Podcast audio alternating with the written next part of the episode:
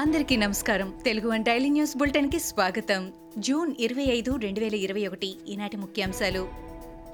ఏపీలో మామిడికి గిట్టుబాటు ధర రాలేదని టీడీపీ నేత దేవినేని ఉమా విమర్శలు గుప్పించారు.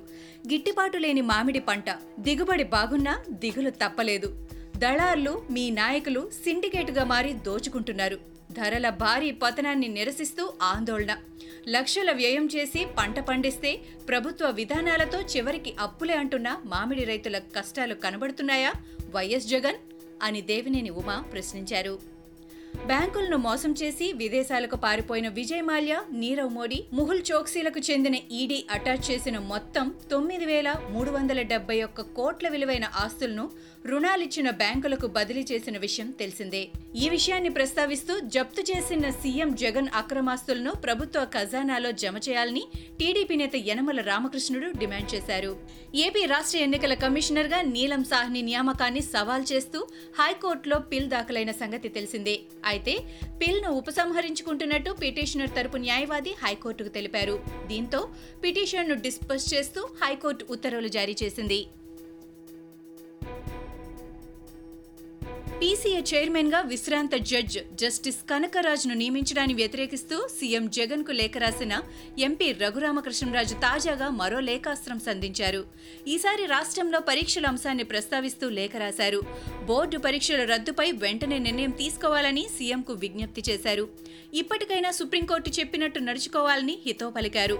పంతాలు పట్టింపులకు పోకుండా తక్షణమే పరీక్షలు రద్దు చేయాలని తద్వారా విద్యార్థుల ప్రాణాలను కాపాడాలని ఆయన సూచించారు. ఏపీలో గత ఇరవై నాలుగు గంటల్లో ఎనభై ఎనిమిది వేల ఆరు వందల ఇరవై రెండు కరోనా పరీక్షలు నిర్వహించగా నాలుగు వేల తొమ్మిది వందల ఎనభై ఒక్క మందికి పాజిటివ్గా వెల్లడైంది. అదే సమయంలో ఆరు వేల నాలుగు వందల అరవై నాలుగు మంది కరోనా నుంచి కోలుకోగా ముప్పై ఎనిమిది మంది మృత్యువాత పడ్డారు. తాజా మరణాలతో కలిపి ఏపీలో ఇప్పటి వరకు పన్నెండు వేల నాలుగు వందల తొంభై మంది మరణించారు. రాష్ట్రంలో ఇప్పటిదాకా పద్దెనిమిది లక్షల అరవై ఏడు వేల పదిహేడు పాజిటివ్ కేసులు నమోదు కాగా పద్దెనిమిది లక్షల నాలుగు వేల ఎనిమిది వందల నలభై నాలుగు మంది ఆరోగ్యవంతులయ్యారు. ఇంకా నలభై తొమ్మిది వేల ఆరు వందల ముప్పై ఎనిమిది మంది చికిత్స పొందుతున్నారు. తెలంగాణ రాష్ట్రంలోని గురుకుల పీఈటీ అభ్యర్థులు ప్రగతి భవన్ ముట్టడికి ప్రయత్నించి అక్కడ ఆందోళనకు దిగారు. ఈ క్రమంలో ముగ్గురు మహిళలు సహా పదమూడు మందిని పోలీసులు అదుపులోకి తీసుకుని స్టేషన్కు తరలించారు. దీంతో అక్కడ కొంత ఉద్రిక్త నెలకొంది. గురుకుల పీఈటీ పోస్టుల ఫలితాలను వెంటనే ప్రకటించాలని వారు డిమాండ్ చేశారు. ప్రస్తుతం తెలంగాణ రాజకీయాలు హుజూరాబాద్ ఉప ఎన్నిక చుట్టూ తిరుగుతున్నాయి.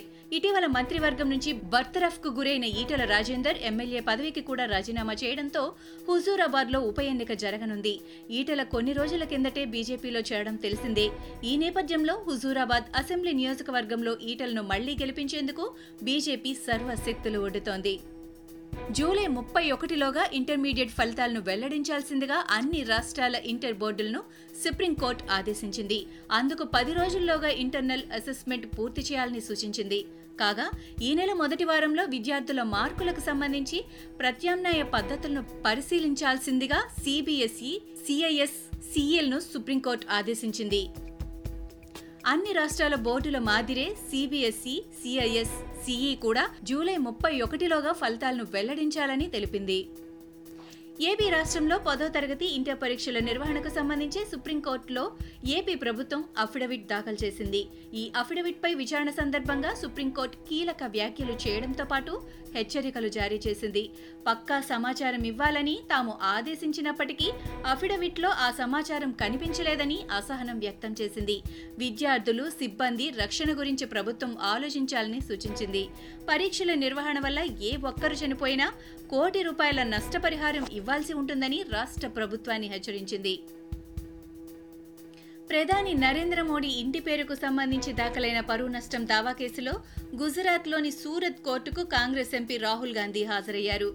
కేసులో తన వివరణ ఇచ్చారు. ప్రధాని ఇంటి పేరుపై రాహుల్ గాంధీ చేసిన వ్యాఖ్యలు మోడీ కమ్యూనిటీని మొత్తం అవమానించేలా ఉన్నాయంటూ రెండు వేల పంతొమ్మిదిలో BJP Surat MLA Purnesh petition వేశారు. తాజాగా ఆ కేసు విచారణ సందర్భంగా జూన్ ఇరవై నాలుగున కోర్టు ముందు హాజరు కావాలంటూ రాహుల్ గాంధీని సూరత్ చీఫ్ జ్యుడిషియల్ మెజిస్ట్రేట్ ఆదేశించారు.